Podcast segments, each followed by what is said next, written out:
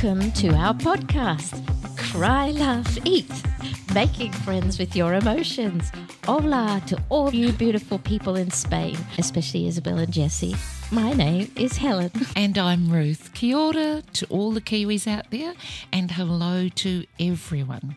It's great to have you here with us today. And each week on our podcast, we shine the spotlight on one of the six core emotions, which are fear, sadness, disgust, anger, happiness, and surprise.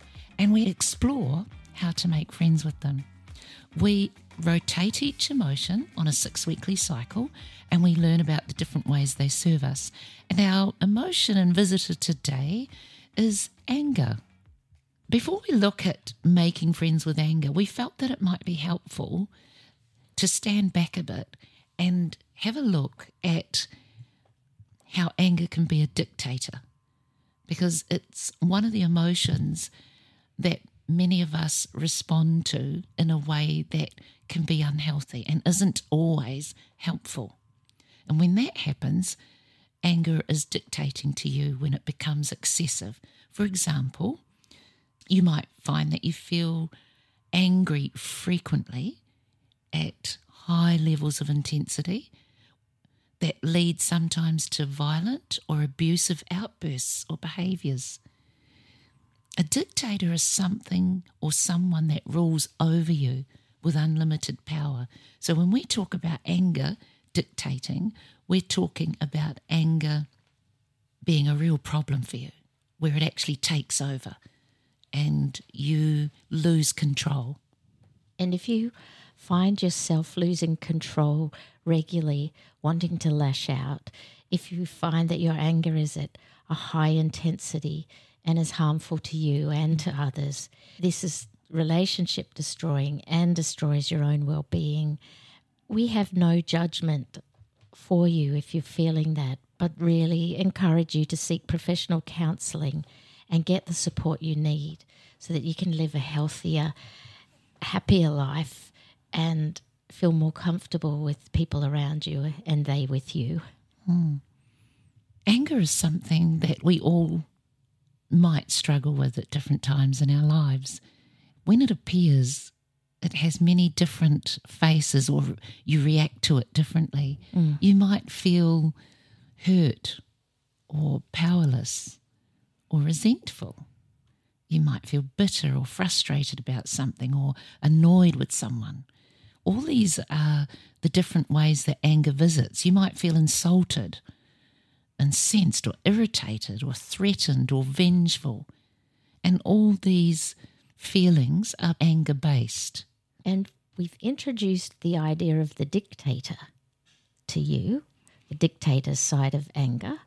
We want to show you also the friend side of anger. And from our book, Making Friends with Your Emotions, the emotion anger says something really interesting. As a friend, this is what anger says in our book.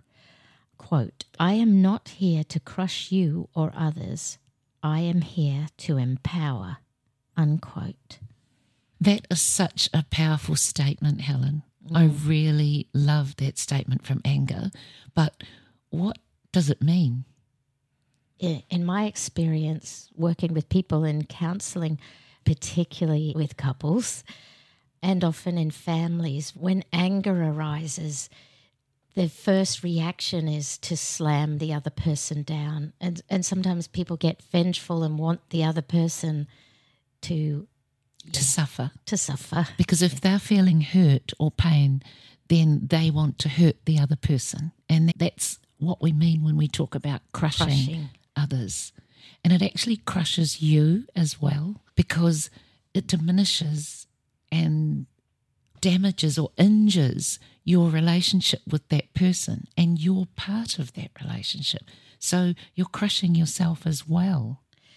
That's right. And crushing will never empower. It doesn't empower you. It may feel good for a moment, but it actually doesn't empower you. And it sure as heck will never empower the other person. There's nothing good to be gained from crushing. Mm. Just a reminder that anger as a friend never crushes you. yourself or anyone else. Mm, It's a friend that helps you to stand firm Yes. while maintaining your self respect and respect for others. That's wonderful. And that's what is empowering. That's what it means by I'm here to empower because it empowers you and other people. Something to know about anger is that it isn't bad to feel it because we everybody will feel it. There are things in life that make us feel angry. It's how we respond to that anger. It's how we display that anger, isn't it?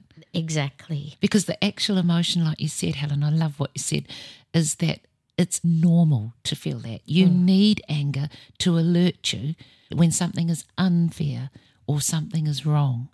And that's great that you say that because that's another quote from our book, which anger says, I am here to alert you when something is unfair or wrong. So we need that. That's an mm. important thing in life. We need to know what's unfair and what's wrong. There are different types of anger, and as a friend, anger is assertive. Assertive anger is healthy. When anger encourages you to be assertive and stand up for what is right, mm. that's healthy. It's expressing your anger about an issue in mm. a non threatening, calm, confident way. You explain your perspective on the situation, and you may even suggest how you'd like it to be in the future or what you could see would be a solution. It's a respectful response to something that you feel passionate about.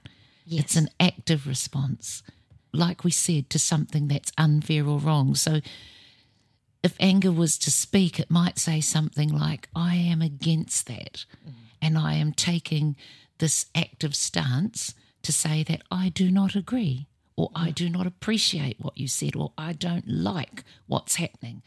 And I oppose it because it's important to me and it's wrong.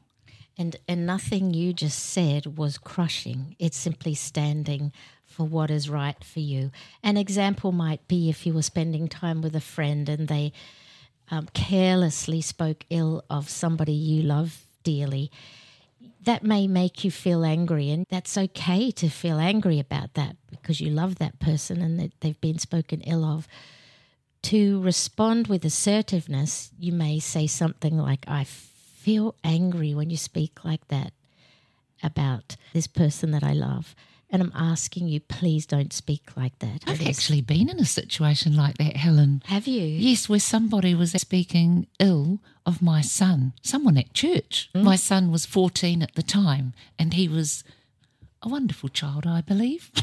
Of course. but anyway, this person was saying things that were negative about my son, and I was fuming. And thank goodness we were in the chapel, otherwise, I probably would have poked her in the eye with a very sharp pencil. That would have been anger as the dictator. But I was, I, I guess, collected enough to say to her, look, I respect your right to have your opinion about my son, but I do not appreciate you saying that to me. I don't want to be part of that. Mm. And said that I loved him, and that was that. It's, that's great. That is assertively expressing anger. Oh, I did it. You did a really good job. This Polynesian girl did it without any physical. That is anger as a friend. It helps you see what is important to you and to stand up for it. Mm. As a dictator, it might have been the pencils. So that's great. That's assertive. That's anger. assertive, yes. Mm. And now there's passive aggressive anger, and this is leading into anger being a dictator. And is this the crushing part? Yeah, this is the Ruth likes this. This is the crushing part. Yeah, this is the She's crushing smiling. part. It's when we, and now everybody may relate to this a little, but it's when we hold in our anger. We don't express it. We hold it in. We fume. We start undermining that person in our mind. It doesn't give the other person the opportunity to fix the situation because they may not even know what they've done. you may start avoiding them. You may not speak to them anymore. You're silently punishing them. Your resentment will be building more and more. Mm. You may even start speaking ill of them to other people to try to relieve your tension and to get it out. But nothing here actually gets dealt with. I've actually felt that too, Helen. yeah, so have I. That. and you know what?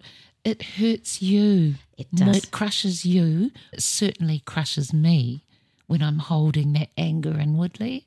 Yeah. It's not a good thing. And I can feel my blood pressurizing. I can feel the tension in my body.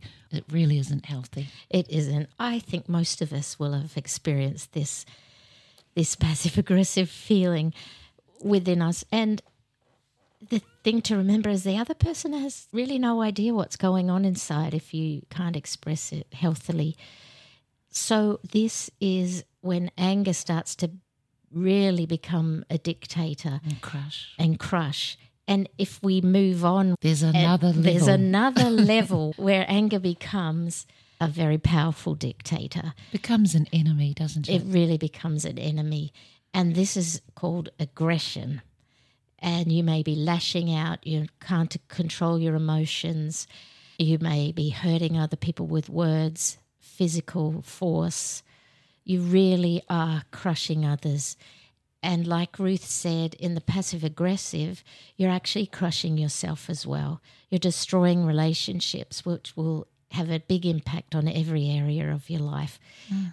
This is the true dictator. And if you feel you're at this, I really encourage you to get help. There are tools out there mm. to help you so that you can have a more peaceful and connected life with others and yourself. Sometimes, and realistically, anger is really difficult to control or respond to in a healthy way. Mm-hmm. And we've talked a little bit about how it's a dictator, but also, more importantly, how it can become a friend. But even with all that, it's a lifetime process sometimes to be able to become friends with anger and to see why it is a friend. And you need a neutral place sometimes while you're sorting through that. In fact, you need a neutral place with all the emotions. Mm. That neutral place, we give it a little name and we call it the space. And it comes from a concept that a psychologist, Viktor Frankl, developed after some of his own tragic life experiences in a Nazi concentration camp. He said between any situation that happens and how we respond to that situation, we can create a space. What often happens is a situation happens and bang, straight away we respond. But he taught about creating a space so that rather than reacting to a situation, we can actually respond. So, when something happens, if you can give yourself some space, that may mean walking away from the situation, leaving the room, doing housework. Doing like I did. We used to get really annoyed with George. if you visited when the house was spotless, you know why. Whatever you know your space will be. Some people might like music, some people need a run, some people need a walk, some people need to go to their room, slam the door, and have some um, quiet time. What whatever that is, but in that quiet time, you let your emotions settle and you give yourself space to respond rather than react. And mm. what we've talked about in other podcasts is finding the message in the emotion. So if you were giving yourself space with anger, you've got to ask yourself, what's the message that anger has for me? Why mm. do I feel so angry about this? And then when you know what the message is, you can then ponder, okay, what are my choices now? If I'm going to respond rather than react, what choices do I have? and I sometimes that first choice might be the space. Yeah, that's a great point. The first choice might be the space because you're feeling so intensely upset or offended or hurt. Mm, you know, and, and so rather than lash out and allow anger to dictate to you and crush you and others and in, in turn your relationship, you can make a choice to create a little space for you so you can settle those feelings. I, I love that, Ruth. If you're with someone, you can say, "I'm- I'm just feeling too angry to talk right now. I'll come back mm. in a little while. What Ruth just said shows anger as a friend. It's alerted you that you're not feeling okay about this and you need some space to think. Mm, And you need to do something about it. It's actually notified you that something is not fair and it's wrong mm. and it's really important to you, which is why you can get so heated sometimes. If you would like to know more about the emotions, we have a book called Making Friends with Your Emotions, where each of the emotions shares why they're here for you and how they serve you. Thanks for joining us today. Hope you've enjoyed our episode on anger. You can find links to us in our show notes, to our website, to our book and social media. And we look forward to talking with you next week. Remember that we will talk more about anger and all the other emotions on a rotational basis. Yes. So give yourself the gift of time this week. It's free.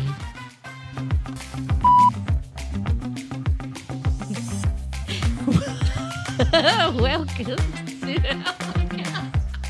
Our emotion and visitor today is anger.